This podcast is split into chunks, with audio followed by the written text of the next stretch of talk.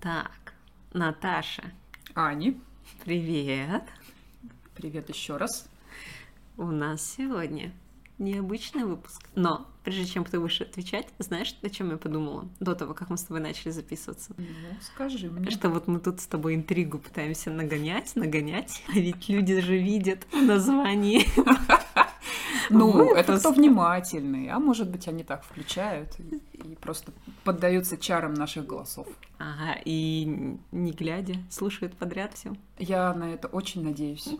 Прекрасно. Если вы кто-то из тех, кто слушает нас подряд, и вы еще не прочитали, о ком же мы сегодня говорим, то это очень интересный персонаж. Наконец-то мы рассказываем не об итальянке. не о монахине. И вообще это русская женщина, можно даже сказать, современный композитор. Совсем Мгм. недавно она умерла.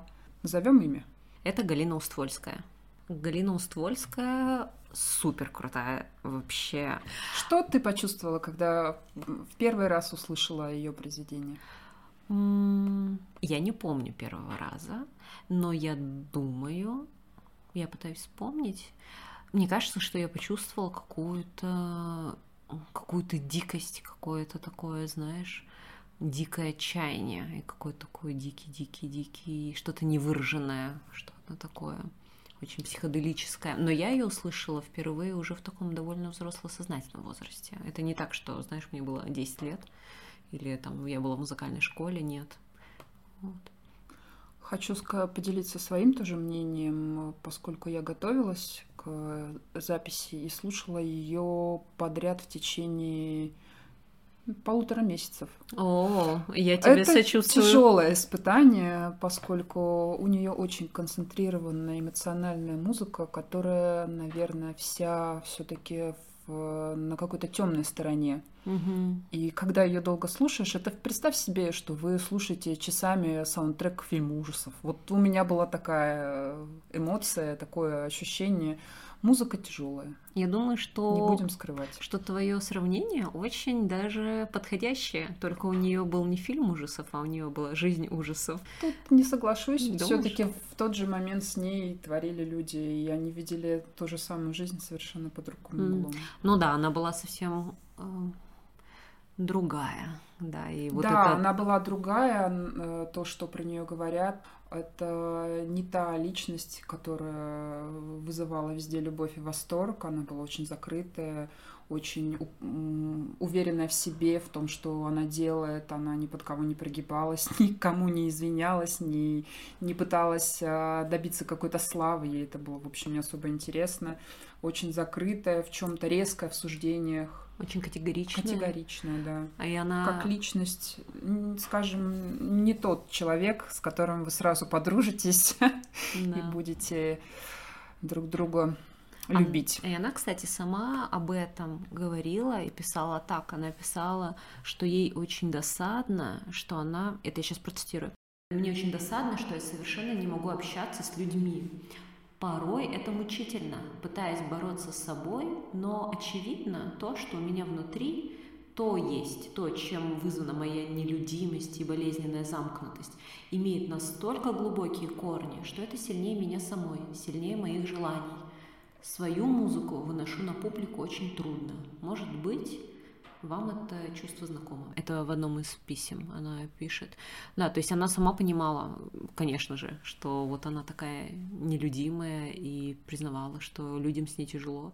Она родилась в Петрограде, а потом училась. э, Это, получается, Капелле была... она, Да, училась, это была да? капелла, это школа как бы при, да, с, наклон, с уклоном таким музыкальным, и потом преподавала, ну, собственно, консерватория. Класс э, Шостаковича. Да, а потом сама преподавала в музыкальном училище, в училище имени Римского-Корского в Мгм. Ленинграде. Много лет, по-моему. Я видела воспоминания ее студентов. Другие преподаватели рекомендовали им брать у нее автограф. Э, Пускай у вас будет ее автограф, когда-то ее имя будет э, всемирно известно. Такое О, видела цитату да, здорово. из, из воспоминаний как раз ее студентов. Но хочется сказать, что сама она считала вот это преподавание прежде всего работой. То Да, есть есть педагоги, которые призвание в этом видят.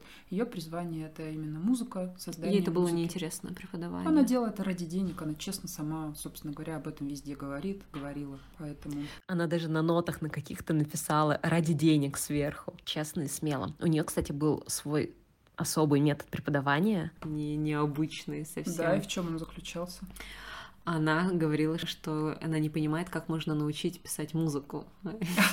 Однако это интересно для человека, который, собственно, и должен тебя этому научить, да? Да, да. И есть э, воспоминания одного из ее учеников, где он рассказывает о том, как проходили их занятия. Э, Борис Тищенко, он вспоминает, как он у нее учился, и он вообще он очень тепло о ней отзывается, и он говорит, что вообще она и вот Вера Михелис, что они сыграли вообще решающую роль в его композиторской судьбе. И вот он рассказывает про нее.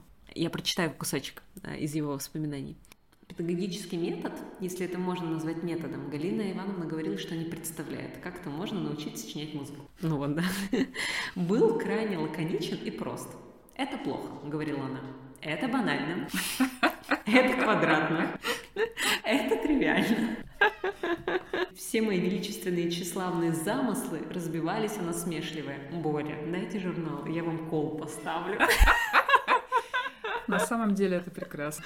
Да, да, и все. И вот он рассказывает, что так было каждый раз, когда он пытался что-то делать. А, И после какого-то из разов, когда он принес ей что-то, что написал, и он рассказывает, что вот он был так воодушевлен, что вот я написал такое, сейчас я ей принесу, она скажет вау, и поставив мне пятерку, она, конечно же, опять то же самое сказала, посмотрела насмешливо, и после этого она сказала, во-первых, они еще он пытался с ней как-то спорить про то, что он вспоминает, что он пытался разрешить в тонический аккорд кварт секстаккорд в тонику. И Это не по правилам музыки, а он это пытался сделать, она не разрешала, ну, в смысле, говорила, да, сердилась, почему так нельзя, и в какой-то момент, вот он тоже вспоминает, а, а, она ему говорит, что есть вещи, которые просто нужно знать. Вот она на него рассердилась так. И после этого она а, задала ему написать произведение, полифонию. Мгм. После вот этого очередного про кол в журнал поставлю. И еще вот он вспоминает очень забавно, что она его подразнивала, потому что он говорил полифония. А если вы не знаете, полифония это литературоведческий термин, а полифония музыкальный. Для Уствольска это был, конечно, важный такой признак его ну, какой-то некультурности, необразованности. Она таким образом ее подчеркивала. И, собственно, в очередной раз, когда она ему на это указала и сказала, пишите полифонию, он вспоминает, что он написал, э, разозлился и прям написал такую двуголосную полифоническую прелюдию э, и написал, что рассказывает, что написал ее, но он же разозлился, всю, всю в диатонике, то есть он не используя вообще черные клавиши, Мгм. написал только по белым клавишам. И на зло ей назвал ее полифонюдия. какая прелесть. Да, так вот, она на этом его листочке с этой полифонюди... э, полифа...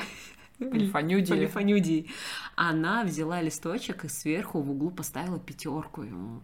Представляешь? И вот он рассказывает, что вот это единственный э, ну, какая-то единственная реликвия у него от нее осталась, потому что все эти колы в журнал, конечно, они были воображаемыми. То есть она его так дразнила, Мгм. а вот это единственный у него остался листочек с ее рукой, ну, с автографом. Да, интересно. Да, кстати, про автограф. Ты, я думаю, что ты видела, но я думаю, это можно прям отдельно прислать на канал. Посмотрите, какой у нее интересный почерк. Да. Совершенно. Ну, Там Так, надо постараться, чтобы. Ну, на прочесть. самом деле не удивительно, ведь если посмотрите вы ее ноты, а, у нее же очень интересная запись нот. Просто загляните, не знаю, может быть, Аня скинет э, какие-то э, иллюстрации.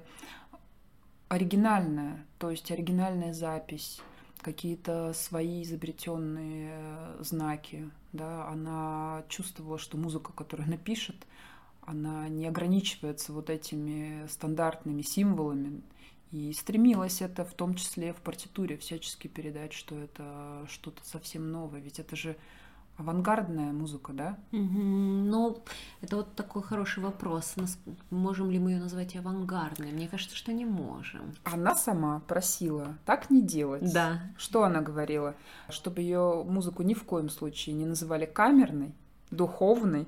И еще так говорила, прошу всех, кому дорого мое творчество, не делать его теоретического анализа. И к течениям тоже просила к себя никаким не относить. Да, вот мы и не будем. Мы не будем, но мы, конечно же, поговорим о том, э, на кого она похожа. Все-таки музыка, она не в вакууме существует и пишется, поэтому... Я еще про почерк хочу сказать, да. про рукопись. Интересно, что она пишет своему приятелю, и композитору Суслину. Он а, какое-то время в Германии занимался изданием ее сборника, и, собственно, он составлял каталог ее произведений. И там, а в письме, она ему говорит, э, что высылает ему рукопись, рукописный экземпляр своей сонаты скрипичной, а, потому что в редакции его очень сильно отшлифовали и добавили тактовые черты. Вот, вот мы Кроме всего недавно обсуждали, да, уважение к авторскому праву и что может себе позволить редактор. Удивительно, что в 20 веке угу. автору все еще не дают свободу самовыражаться, казалось да. бы. А это ее письмо 85-го года, да, представляешь? Да. И вот она ему пишет и настаивает, что только так. И она просит да. Э, вписать, да. У нее же даже есть чертежи рассадки музыкантов. А вот как раз вот в этой книге, которую мы с тобой читали про нее, там в самом конце есть несколько иллюстраций, э, которые, ну, не ее рукой, конечно, там уже сделаны, но э, с, с ее как бы слов, с описаний как должны были сидеть музыканты. Например, у нее было восемь, по-моему, а, контрабасов или виолончели. Они были расставлены определенным образом напротив рояль, напротив, э, например, там у нее где-то были произведения, где был чтец. Вот чтец должен был тоже в определенном месте стоять. То есть она не только писала музыку, она еще и представляла себе, как это будет пространстве, да, расположено, mm-hmm. как это будет исполняться. Мне кажется, это даже уже какой-то элемент театральной постановки, да? Перформанс, Когда да, ты, да, такой... да, вот прекрасная, кстати, мысль, потому что как раз вот на музыкальный перформанс современными, да, словами говоря, это было очень похоже. Mm-hmm. Хотя тогда, когда она начинала писать, да, музыку, а это было когда в середине 50-х даже у нее первые произведения. Нет, еще раньше, в 40-е уже, потому что она пишет уже в сороковые еще, в начале сороковых, ну, понятно, война, и их эвакуируют, и эваку... в эвакуации во время войны она не, не особо и пишет, но еще тогда это такой у нее период ученичества, угу. э, которое затянулось. А вот после сороковых она вот активно начинает писать. Да. Ну и вот представьте себе, послушайте ее музыку, насколько музыка нетипична для того времени, насколько мышление ее тоже какое-то нестандартное, вот как она визуализирует исполнение этой музыки. И действительно, она очень сильно, конечно, выбивалась и в то время, да и в наше время mm-hmm. тоже. Сами услышите, музыка совершенно нестандартная и сложно укладываемая в какие-то ни было рамки ее музыку, опять же, Суслин э, Виктор, он, знаешь, как называл? Он называл ее музыку голосом из черной дыры Ленинграда. Ее музыка это голос из черной дыры Ленинграда, эпицентра коммунистического террора, города, пережившего столь ужасные страдания и муки войны.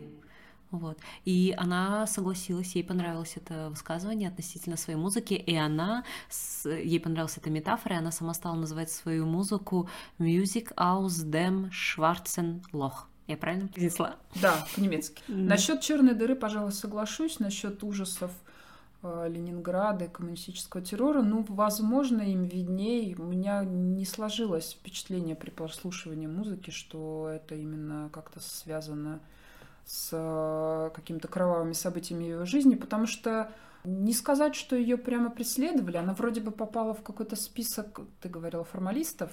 О, а она попала, конечно, в феврале 1948 года вышло постановление о формализме, которое запрещала писать, ну, грубо говоря, непонятную музыку. То есть, если ты занимаешься музыкой и не пишешь музыку понятную для народа, и не пишешь музыку, приуроченную ко всяким этим советским мероприятиям, ну, то есть там к октябрю, к какому-нибудь первому мая, марши, пионерские песенки, то ты исключаешься из союза музыкантов, композиторов. А, а все эти союзы композиторов и писателей, они были созданы в 1932 году. То есть, ну, вот им лет 10, да, чуть больше. А если ты из него исключаешься, то что тогда происходит с тобой? Ну, тебя, наверное, не исполняют, не печатают. Ее, кстати, печатали очень скверно, и я читала, что между написанием произведения и печатью до 20 лет могло пройти. Да, ее начали печатать только после 60-х годов, а до этого времени, даже после 70-х, а до этого она писала в стол. Так вот, дело же не столько в том, что тебя не печатают и не исполняют, а в том, что получается, что ты фактически оказываешься без средств к существованию. Да. Ну, потому что если ты, тебя не печатают, значит, ты не делаешь свою работу, а с какой стати тебе будут платить. Да? Например, какие-нибудь во время войны и во время блокады вот эти вот все распределения там талон, талонов на еду и на питание, они строго зависели от того, там, Э, являешься ты членом партии или состоишь ли ты в союзе или нет. Если ты состоишь в союзе писателей, то вот у тебя есть твоя карточка, и ты заслуживаешь там свой кусочек хлеба. А если нет, то делай как что хочешь. Да. А она состояла в союзе? Она состояла. Она состояла. Там получилось так, что после 48 года ей пришлось очень тяжело, потому что она какое-то время а, пыталась все-таки писать такую конвен... конвенциональную музыку тем не менее. Которую она потом из своего каталога, насколько я знаю, всю убрала. И она не просто убрала, она пыталась добиться того, чтобы ноты были уничтожены. Интересно, уничтожили? Мне кажется, нет, но они же все равно во многих экземплярах печатались. Но она пыталась, она пыталась достать их и, угу. и просила там, где знала, что вот где они находятся, просила их уничтожить. И это были произведения, ну, что значит конвенциональные? Они были такие ну, более-менее понятный. Там у нее есть пионерская песенка, mm-hmm. детская песенка, потом у нее есть эм, сон Степана Разина, mm-hmm. ну, еще какую-то она около типа былина под богатырскую что-то написала такое, но это вот все длилось вот с конца сороковых вот до там, не знаю, до середины, может быть, 50-х. Вот. Ну, наверное, до смерти Сталина, а потом как после 56 -го года а, пошло развенчание культа, она и бросила, видимо, это делать. Кстати да. говоря, она сама говорит о том, что в 60-е, в 70-е ее музыку довольно много, но что касается вообще того, что музыка не супер популярная, да, но тем не менее ее достаточно много исполняли и достаточно с интересом воспринимали. Угу, то есть это, это не было какое-то осуждение огульное, да, то есть она уже, возможно, она просто опередила свое время. Хм. И, и начала писать вот эту музыку раньше, чем она могла быть э, воспринята людьми.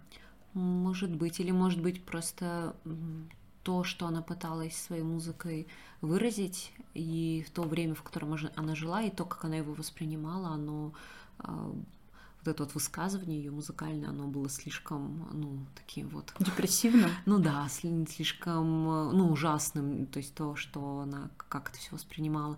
Она, я, например, тоже читала, что самые ее такие дикие произведения, одно из диких, ну, с таких вот прям мрачных-мрачных, они э, написаны, это, например, вторая соната ее, и она написана в сорок девятом году, а почему 49 год? Потому что в 49 году а, праздновалось, а, праздновался юбилей Сталина, mm-hmm. и в это время тоже был такой круг а, всяких там а, Мероприятий? Репрессии, да, да, мероприятий. Можно и так назвать. Видимо, да. Да, и получается, что мы видим, да, что через музыку, как она на это реагирует, да, что для нее это опять тоже какое-то такое потрясение. Но это... Слушай, я вот здесь с тобой, пожалуй, не соглашусь, Давай. потому что все прочитанное мной говорит скорее о том, что э, она, наоборот, была не тем композитором, который реагирует на внешние раздражители. Ведь почему же, например, Шостакович, о котором, связи с которым мы чуть-чуть дальше поговорим, не нравился, не был ей симпатичен именно тем, что он много писал на злобу дня. А она не считала, что она тот композитор, который должен реагировать на внешние стимулы. Очень много про нее пишут mm-hmm. исследователи, что наоборот в ней даже было что-то монашеское. Она погружена была в свой мир. Она же ведь совершенно не, не изменяла своему стилю. Ее за это очень много ругали, говорили, что она не эволюционирует, все время одно и то же пишет. Mm-hmm. А она делала, да, она делала то, что она считала нужным. Это музыка, которая да, мы ее, как слушатели, конечно, можем сказать, что она музыка своего времени, но для нее она такой не была.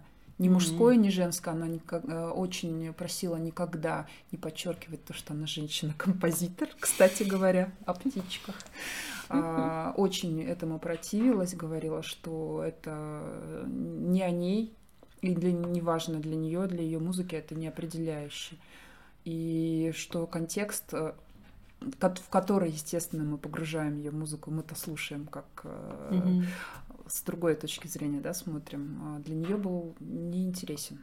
Но она не интересовалась политикой, да. Но я думаю, что э, то, что она внутри чувствовала, она, переживала, в воздухе, да, витала. Как-то все равно и... же она не могла от нее. Конечно, конечно. Скорее, скорее всего, оно просто через вот ее какие-то душевные метание, там, размышления, это вот все все mm-hmm. равно, все равно совпадало, все равно совпадало с э, воздухом эпохи, скажем так, да, в каком-то смысле. Но возвращаясь э, к 48 году и к ее попыткам писать конвенциональную музыку, э, есть один интересный эпизод, о котором рассказывает один из ее учеников.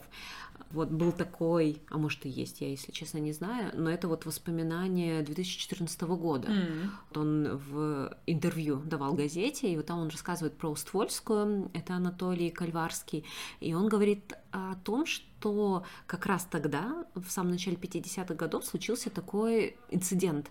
У нее начались неприятности из-за того, что один из ее учеников композиторов, ну, собственно, она же преподавала, да, в классе композиторов, он, цитата, оторвался от своих корней и стал писать музыку, чуждую народу. Mm. То есть это понятно, что для нее это тоже ничего хорошего, ну, потому что она как бы воспитала, да, человека, который yeah. такой. И, собственно, что сделали студенты, мне кажется, это вообще потрясающая история.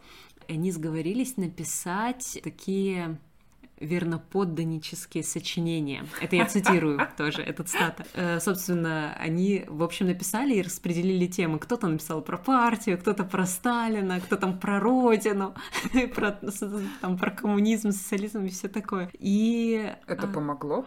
Они принесли их ей, а, и он рассказывает, что он сам принес песню о Ленине. Какая прелесть. Да, да, на стихи Александра Прокофьева. Прокофьева. И он рассказывает, что она долго подозрительно смотрела на них, и, видимо, все поняла.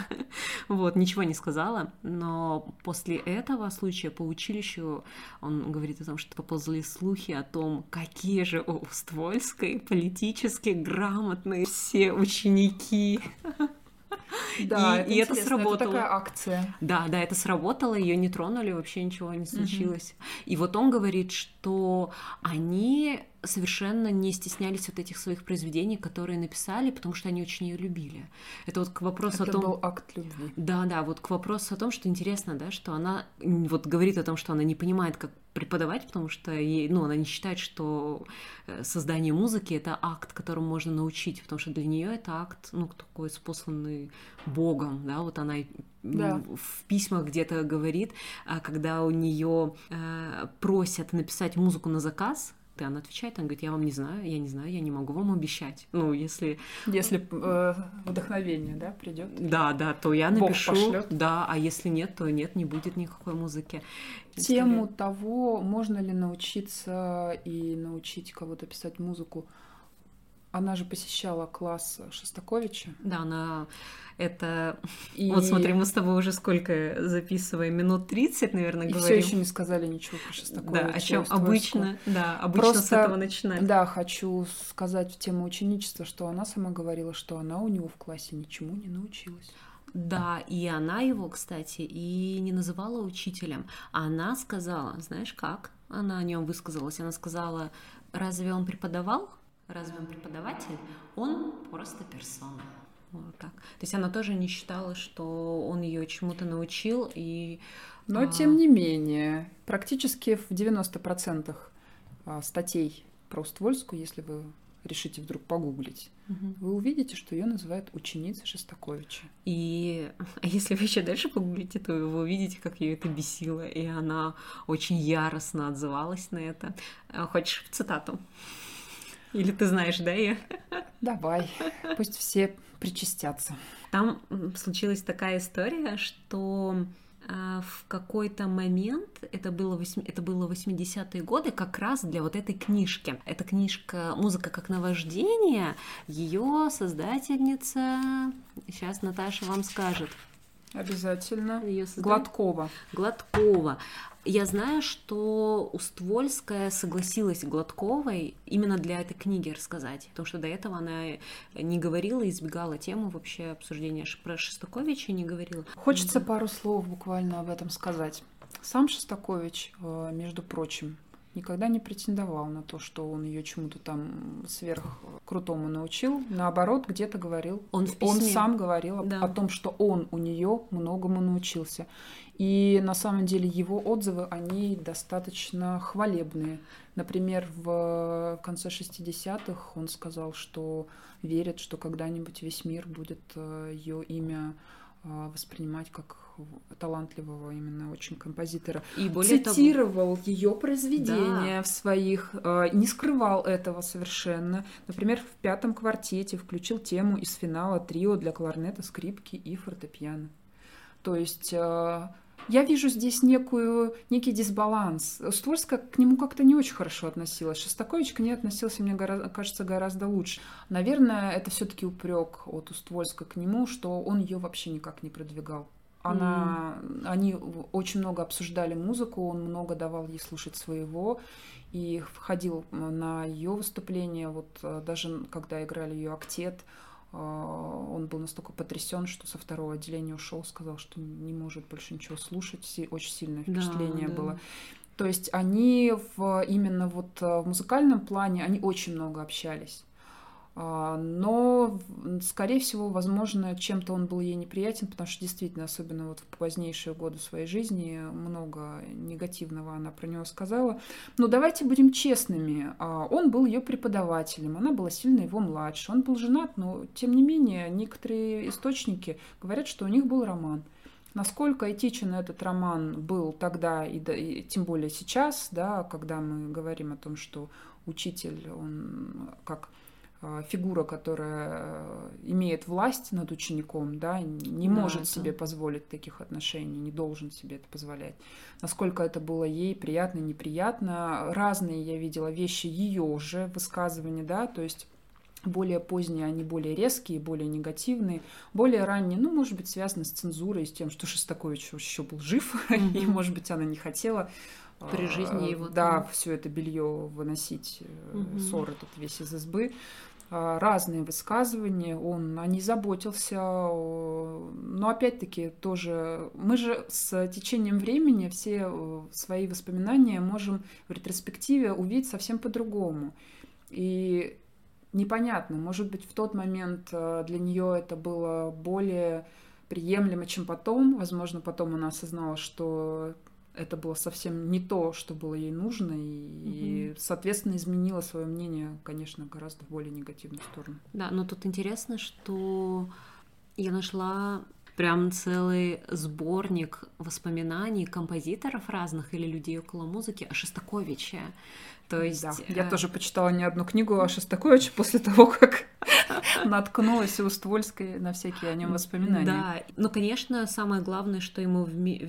вменяют в вину, это, ну, наверное, это, да. Это письмо против Сахарова, которое он подписывал и писал. И многие, то есть обвинительное, ты знаешь, да, про да. него? И там под ним подписались, кстати, из тех, кого вы, наверное, знаете, Кабалевских, Чатурян, например, кажется. То есть вся элита музыкальная того, того времени. Да, да, и... А, Щедрин, кстати, даже Щедрин.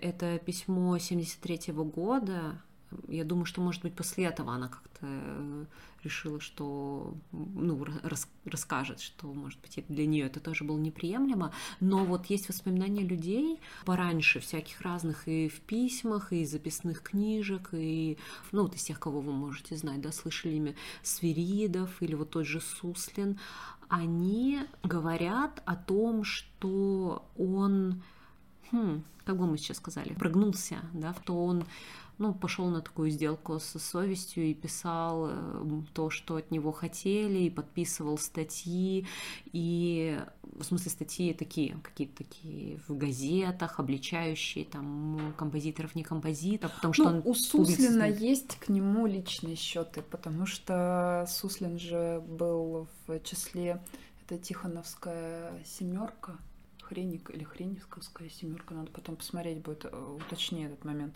Семь композиторов, э, которые тоже были подвергнуты очень резкой критике, и их тоже не хотели печатать, авангардные композиторы. Mm-hmm. Поэтому Суслин, собственно говоря, он же уехал в, еще, по-моему, в начале 80-х в Германию, мигрировал. Да. Но, честно скажу, все могу понять, да. Но письмо, под, которое он написал про Шостаковича, под которым подписалась Уствольская, не делает чести ни ему, ни ей. Да, вы можете быть не согласны с политической позицией, можете за это упрекать, это все понятно, но в конце там есть совершенно замечательный пассаж, в котором он говорит, что Шостакович, ну, фактически халтурщик, и он создает такой, такую видимость э, элитарной музыки для того, чтобы рабочий не в пивную пошел, а вот чувствуя то, что вот он совершает такой вот подвиг, пошел в консерваторию. То есть как... досталось всем. И Шостакович плохой, и народ плохой, и вообще вы в музыке ничего не понимаете. Как-то транс какой? Халтур... Хал... Халтурщик в трансе. Халтурщик в трансе, да, великолепно. Просто великолепно. Да, но... Выглядит, выглядит как смесь а, снобизма с завистью. Простите. Да, да, некрасиво, но у меня каждый раз но. У нас тобой интересный сегодня такой диалог. А Шостакович сам в последние годы, ну, своей жизни, когда ему 60 с чем-то лет, он пишет в письмах про это же чувство, то есть он сам себя называет халтурщиком тоже, представляешь? И давайте я прочитаю. Он говорит, например, э, что на своих репетициях опереты, вот он пишет, я горю со стыда, да, и mm. пишет другу, что если ты думаешь приехать на спектакль, то не приезжай.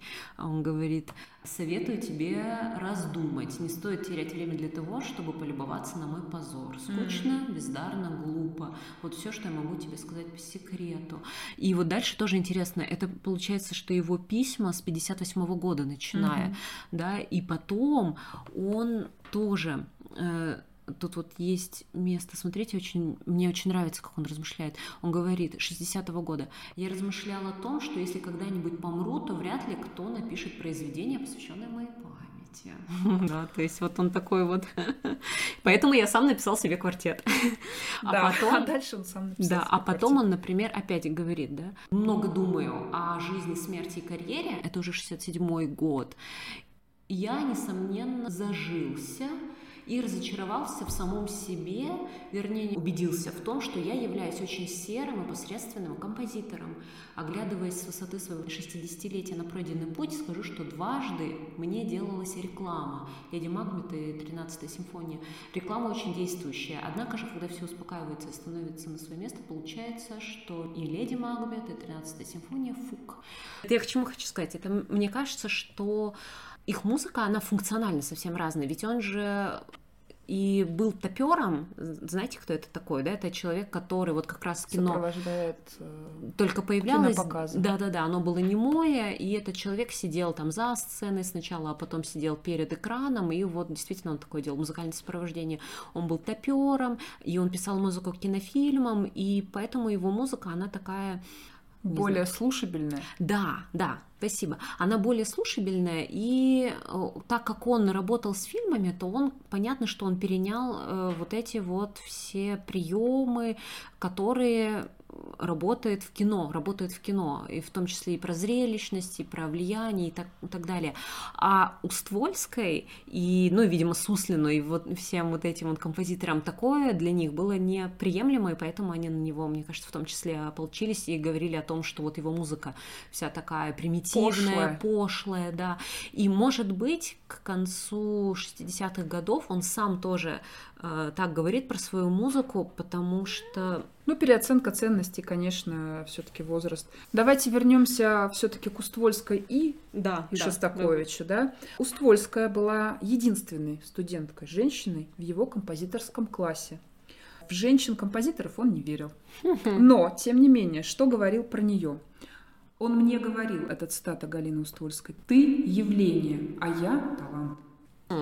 А, между прочим, дважды хотела ней жениться. О, с про это я слышала. Да, да. да. Не согласилась все-таки она. Видимо, не все так просто было в Наверное. отношениях. Вот и... еще цитата тоже. Это уже из другой книжки, э, автор Хентова. Как-то сказал, Шостакович имеется в виду, что общение со мной делает его лучше. При этом никогда не помогал публиковать мои сочинения, не способствовал их исполнению. Несмотря на то, что самая талантливая его ученица, близкая ему как женщина, жила бедно а ее сильную новую музыку почти не играли. Автор, э, который, откуда вот этот стата, считает, что таким образом он сохранял нейтралитет. Неизвестно, я, кстати говоря, не посмотрела, продвигал ли он своих других учеников, мужчин, да, угу. которые в его классе были. А, насколько я поняла, он вообще никого старался не продвигать, то есть это было не в его стиле. Mm-hmm. Но писать музыку на заказ и подписываться под сомнительными статейками было в его стиле, видимо. Видимо, да. Но, тем не менее, ее творчество оценивал он очень высоко. Вот тот же «Актет», про который мы говорили, а, цитата его, «удивительно прекрасная и сильная музыка». Да. Очень много э, добрых слов для нее, кстати, не жалел никогда интересно, что ты уже сказал, да, что вот он ее сам цитировал, ее темы в своих произведениях использовал, а она не цитировала никого, у нее нет стат, кроме вот этих произведений, которые она написала, ну, как бы для того, чтобы э, обойти хоть как-то вот этот вот э, Бан, постан... бан, бан на свое вот, творчество. Спасибо, да. Вот там вот у нее есть цитаты. Лишь как, как интересно она сделала. И еще ей не нравилось, что... Ну, это тоже вот про, наверное, пошлость и банальность. Ей не нравилось, что он много пишет. Да, кстати говоря, потому что если сравнить их два каталога, то это, конечно, небо и земля. У то есть у нее-то даже 30 нет да, произведений. 25, да, 25-26 произведений у Галины Уствольской, представляете? Хотя она прожила столько, да, и столько лет работала. Да, почти, ну, 90 с чем-то, да, по-моему, ей было. В 2004 она, если умерла. В четвертом нет, значит, ей 80 4, 6. Ну, все равно прилично. Да, да, но 25 произведений, потому что во-первых, потому что часть произведения она уничтожала. Как только они ей не нравились, у да, нее мы же была не знаем, такая... какая часть произведения не вошла в каталог. Возможно, что их тогда было бы число ближе, ну, допустим, там, может быть, к 100. И, кстати, про такой свой стиль работы она сама и говорит, да, она говорит, что она сначала пишет, именно как наваждение, почему эта книга так называется, Музыка да? как наваждение. Да, да, что она пишет, э, затем дает произведению отлежаться, а потом смотрит, либо она его редактирует, либо уничтожает. Вот. И, собственно, она писала, да, она говорила, что она не понимает, как можно писать много, как можно писать пачками, десятками, сотнями сочинений. И она еще говорила о том, что я сейчас процитирую. Как мне представляется, если человек вкладывает всю свою силу, всего себя в каждую работу, их не может быть десятков и сотен.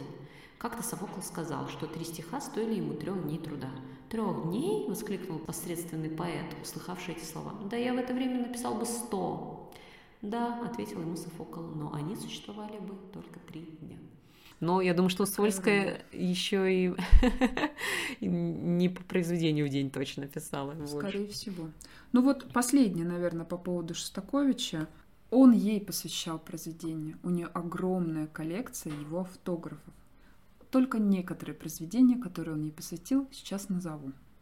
Пятый квартет, цикл из еврейской народной поэзии, сатиры, циклы на стихи Пушкина, фортепианные прелюдии и фуги, оперы, игроки. Представляете, какое количество она столько сама не написала, сколько он ей посвятил. Ну и пос... напоследочек цитату Давай. его о ней. Это уже где-то 70-х годов цитата. Я знаю и очень люблю ее трио, скрипичную сонату, 12 прелюдий и другие произведения. Я верю, что творчество Уствольской обретет всемирное признание всех, кому дорого настоящее музыкальное творчество. Он же ей не только посвящал произведения, он же ей отправлял свои для того, чтобы она их комментировала. Все-таки в этих отношениях... Черт ногу сломит, да. да. Но интересно. Да, да, очень Представляете, интересно. можно было бы какой фильм снять, мне кажется, это было бы очень интересно. Такой артхаус про... с, с ее музыкой, да.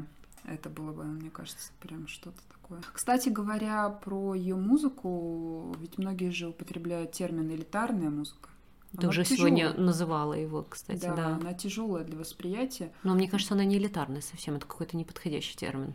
Он вообще не подходящий к музыке никаким образом. Сейчас обосную свою точку зрения, между прочим, с использованием музыкальной нейробиологии. Вау. Специально почитала книжку, такой Дэниел Левитин.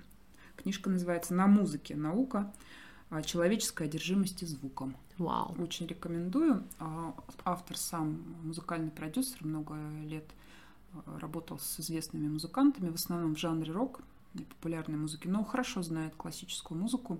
Что интересно, он пишет об авангардной музыке почему нам тяжело ее воспринимать. На самом деле музыкальные схемы начинают закладываться у человека еще в утробном возрасте. Ничего себе. Да, уже тогда начинает плод воспринимать звуки, и ту музыку, которую он слышит вокруг себя постоянно, он закладывает в такие так называемые музыкальные схемы. Поэтому... Это как преджанры какие-то? Не совсем. Это как будто... Представь себе, что ты всегда живешь в одном месте, слушаешь примерно одну музыку, да, которая вокруг тебя играет, и вдруг ты переносишься, я не знаю, в Африку, в племя каких-нибудь людей, и то, что ты услышишь, для тебя будет максимально незнакомым и поэтому непонятным и даже, скорее всего, неприятным на слух, потому что ты это никогда не слышал. Угу. Поэтому для того, чтобы начать слушать авангардную музыку, надо просто начать ее слушать. Вот эти схемы музыкальные, они будут закладываться с каждым следующим прослушиванием. Чем больше вы ее слушаете, тем больше вы ее понимаете, тем больше шансов, что вы начнете реально ее понимать и получать от нее удовольствие. Ну, это просто получается... Это наслушанность в каком-то смысле. И Но про... так работает мозг. Угу. Только и так. То, что нам понятнее, с чем мы уже встречались, нам проще с этим Естественно. жить. Ну вот видишь, это на основе экспериментов доказали, что действительно есть такие музыкальные схемы. Много органов э, в мозгу совместно работает над тем, чтобы человек от музыки получал удовольствие. И хочу дополнительно для всех интересную такую тоже информацию рассказать. Ведь на самом деле же звук существует только для человеческого и животного мозга. Если в лесу упадет дерево, но рядом не будет ни человека, ни зверя, то звука не будет. Его mm-hmm. просто некому будет услышать.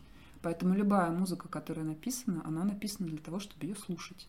И какой бы композитор ни говорил, что я такой, я пишу для себя, вы все меня не понимаете, ну, это немножко не так. Mm-hmm. Музыка, она существует только тогда, когда она исполняется. В другом варианте ее нет. Вот, это про элитарность. Поэтому слушайте Уствольскую. Да, возможно, поначалу вам будет тяжело, тем более достаточно мрачный колорит у ее произведений. Но чем больше вы ее слушаете, тем больше она будет вам интересна. Тут, кстати, вдвойне интересно, что она называла угнетающей музыку Шостаковича. Да что ж такое? Опять, опять я Шостакович да, не угодил. она говорила, что она ее угнетала, Почему? Потому что она пишет, что это музыка, которая тускнеет со временем, либо что она вот ее прослушала сейчас, через пять лет вы ее слушаете, через 10, и вот с нее снимается, снимается, и ничего не остается. Но вот я не знаю, насколько она э, сговаривалась э, с... Я уже не помню, кто это говорил, но так говорили про пятую и про седьмую его симфонию, ну, что соглашусь, такой... это вкусовщина все. Вот в том, что касается восприятия музыки, та же самая Ствольская всегда говорила, не ставьте меня ни в какое течение, не анализируйте меня, не пытайтесь писать про меня вот эти все труды, где вы мою музыку там с какими-то пытаетесь сравнивать вещами, которые просто вообще к музыке не ее. относитесь. Да, просто слушайте ее и получаете впечатления свежие. Мне кажется, так с любой музыкой, и не только с Уствольской. Угу. Да, она не, не хотела, ей не нравилось, когда ее разбирали.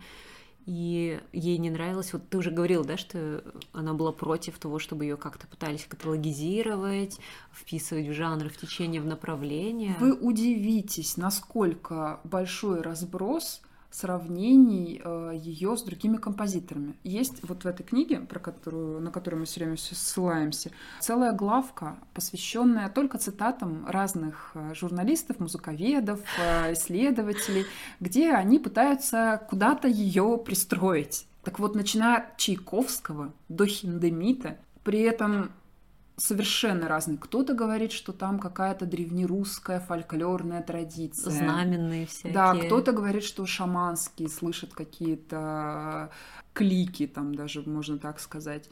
Кто-то вот говорит наоборот, что это в духе авангардных композиторов начала 20 века. Кто-то говорит вообще ничего ни с чем, нигде не соотносится.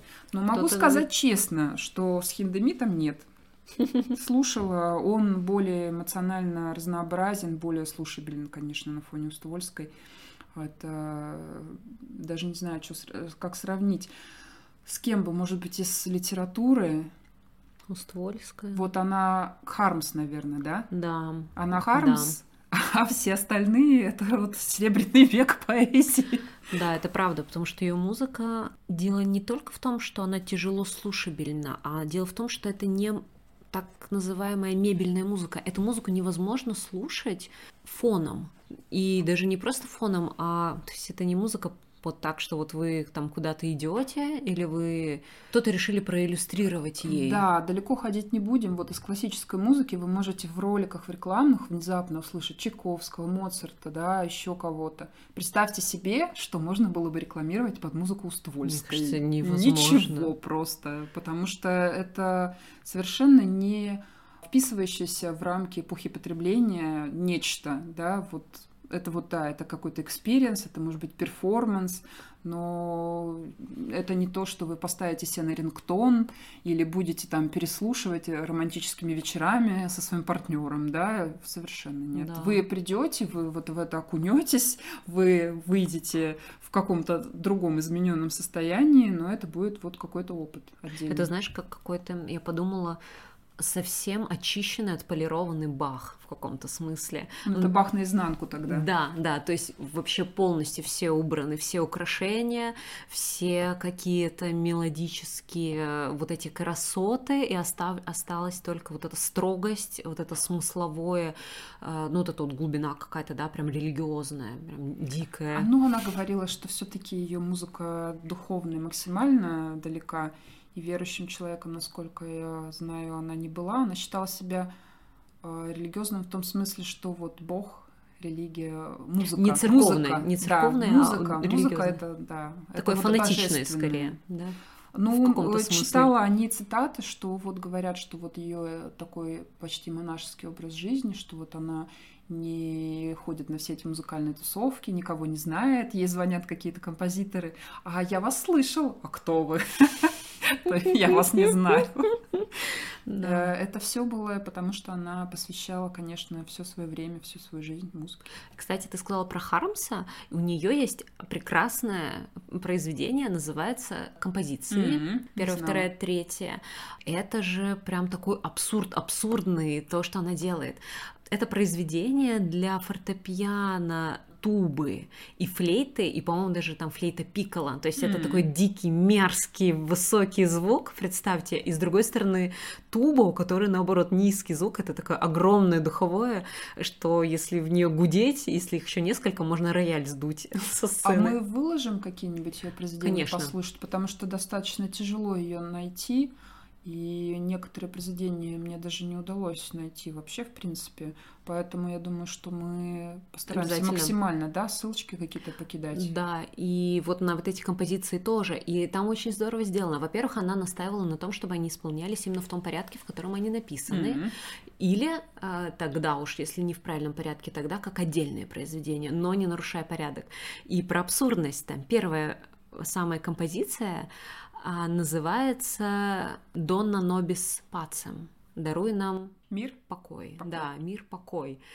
А музыка не соответствует названию чуть более чем полностью. Конечно, потому, потому, что, потому что уже сам такой набор инструментов, во-первых, а во-вторых, ну, первая часть... Может она... быть, это троллинг?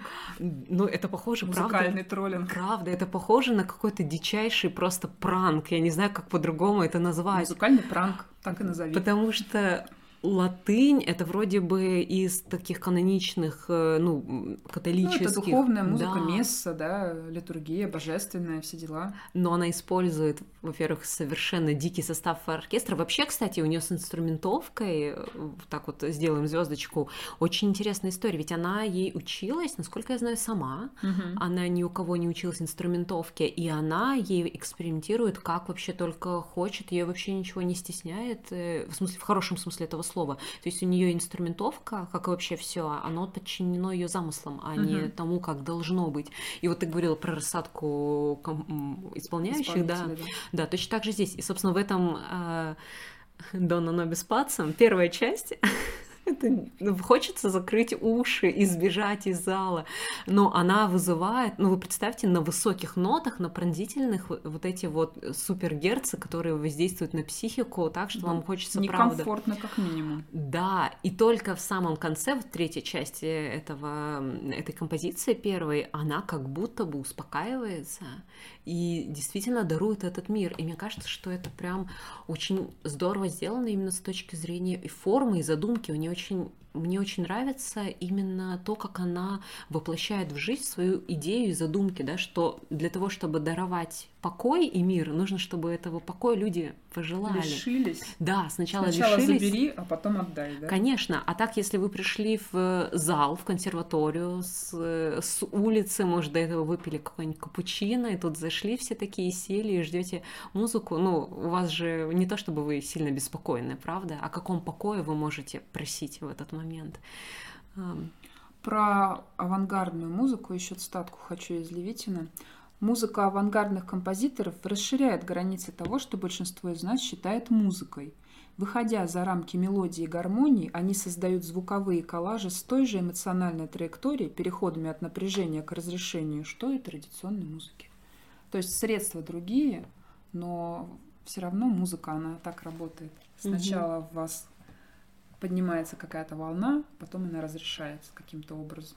Кстати, вот этот прием контраста, она тоже часто использует, и вот тоже про ноты, про которые ты говорила, там можно посмотреть, она а, даже графически э, это очень здорово сделано. Там может быть сначала каких-нибудь пять форта или экспрессивиссимо какой-нибудь форти, форти, фортиссимо. Да, да, то есть с максимальной экспрессией, и потом сразу же супер 5 пиано, пиано, пиано, пианиссимо э, резко, то есть на таких контрастах. Контрасты не только динамические, но контрасты темповые, контрасты в регистре. То есть, например, если это для фортепиано, может быть то, что находится близко, левая и правая рука находятся вместе, может, они вообще одно, ну, играются одной рукой, а потом резкий разброс в разные эм, регистры инструмента. И еще э, важная такая вещь, очень надо посмотреть вам обязательно, не послушать ее музыку, а посмотреть, как ее играют. Музыка у Ствольской, она, можно даже назвать ее физиологической, потому что вы посмотрите, как они колотят по клавишам, и это то, что она и хотела. У нее есть э, в пятой, по-моему, сонате. У нее есть там даже место, где она делает пометку для исполнителей, чтобы Играть ребром ладони, по-моему. Да, да. И там, кстати, она оставляет место для интерпретации. Там количество раз указано от 5 до 25. Mm-hmm. То есть сколько раз надо простучать. Это на усмотрение исполнителя, да? Как да. враж войдет, да? В экстаз. Там, или да. Шаманское и, камлание. И то есть там есть место, где, например, одну клавишу вы видите, что исполнитель испол... ну, стучит в нее, прям выбивает в инструмент не пальцем, а ну там, ну как это называть?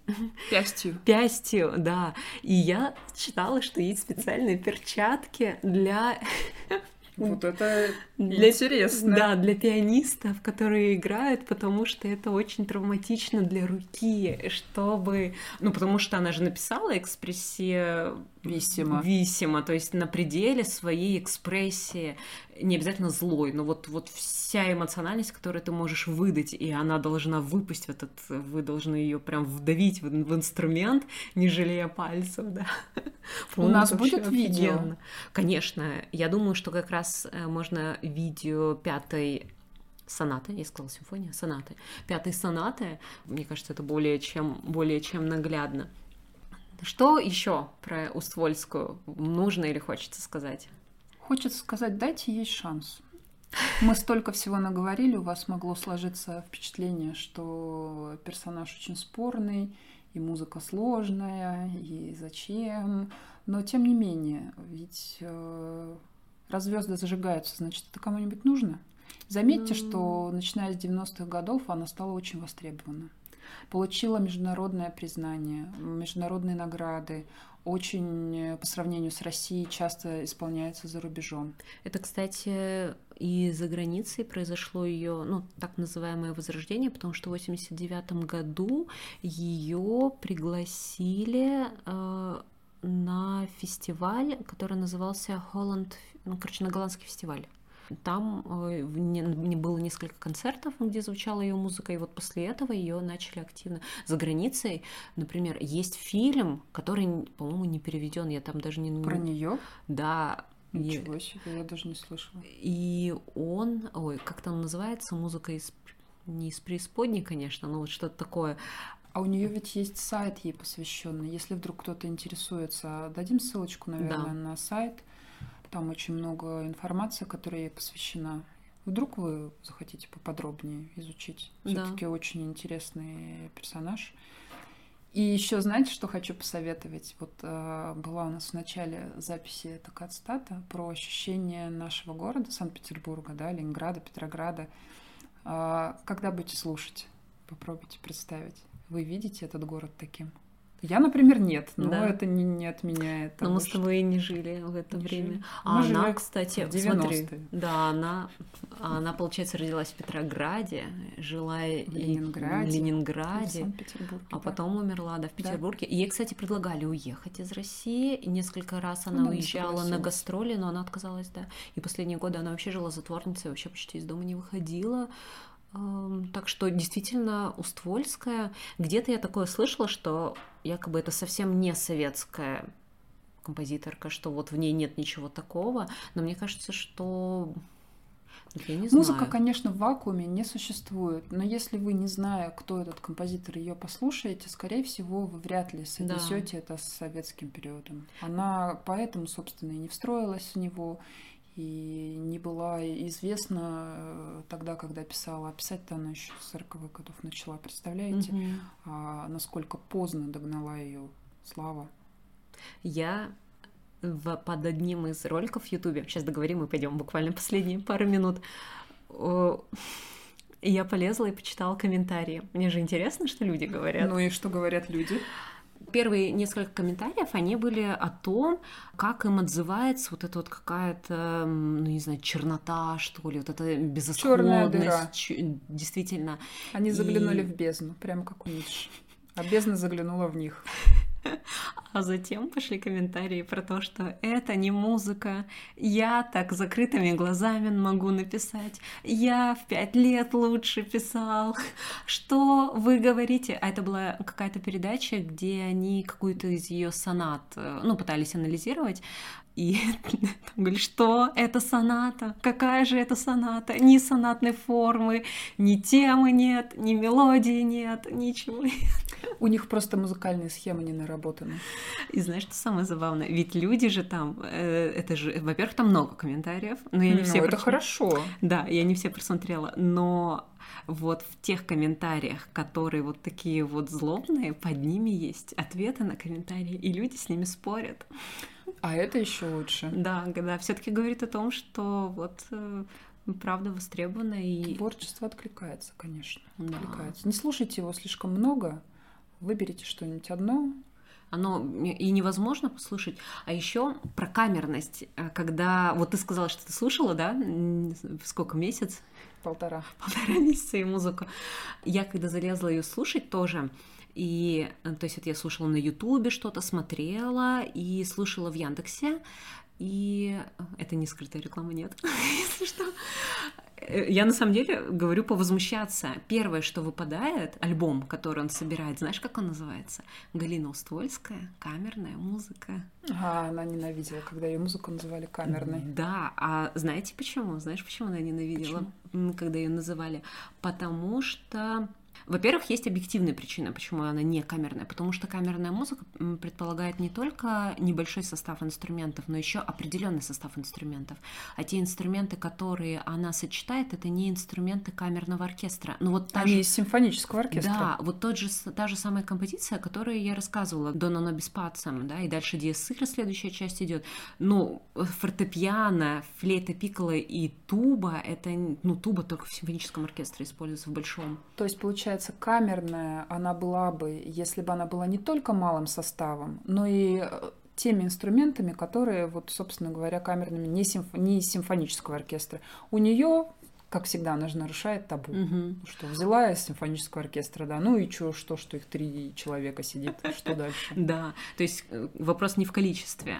Во-первых. Во-вторых, это не совсем камерные жанры. И то, как она пишет, это действительно... То есть камерная музыка предполагает и определенный, ну, не знаю, тематизм, что ли. Что это такая интимная музыка для таких домашних, грубо говоря, очень грубо посиделок. Но все же а ее музыка, она претендует на какую-то такую масштабность, прям серьезную. У нее, если интимность, то это какое-то такое обнажение, которое, ну не знаю, наверное, когда Фрейд вот делал психоанализ и Мгм. уходил там уже в ид, что там э, эго, альтер-эго, подсознание, наверное, вот такое вот. То есть это такая интимность, которую не всякий выдержит, Да. потому что не все мы хотим знать глубины других людей. Там можно Там прям такие демоны такое и такой увидеть, омут. да, Да. что- И вот она у, настаивала на том, чтобы ее музыку называли инструментальной. Ну, по крайней мере, в Потому что каталоге. там были инструменты. Да, это, Она это так это и проще. говорила, да. Да, да. И, и для нее это был принципиальный творческий вопрос. Да, это было очень важно. И мне кажется, что можно, в принципе, и закончить на этом, на том, что вот Ствольская, она такая вся принципиальная, категоричная, вот в этой своей во всем, да, есть какая-то у нее. Потому что ее отношение к музыке, да, оно ближе к религии, чем, например, к работе или к призванию. Это что-то уже на следующей Это ступени. действительно какое-то фанатичное, но в том смысле, что она правда как будто бы такая... У автора же есть такое право. Мгм, Автор может творить то, что он считает нужным.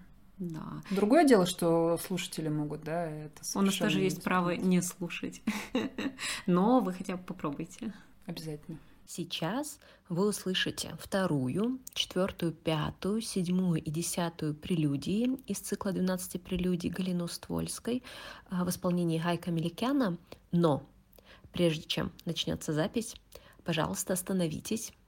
Если вы что-то делаете руками, перестаньте это делать. Встаньте, сядьте, замрите. На эти пять минут просто замрите и уделите все время музыке. Она того стоит, и она должна именно так слушаться. А мы с вами прощаемся. До новых встреч и до следующей героини. А кто это будет? Это загадка.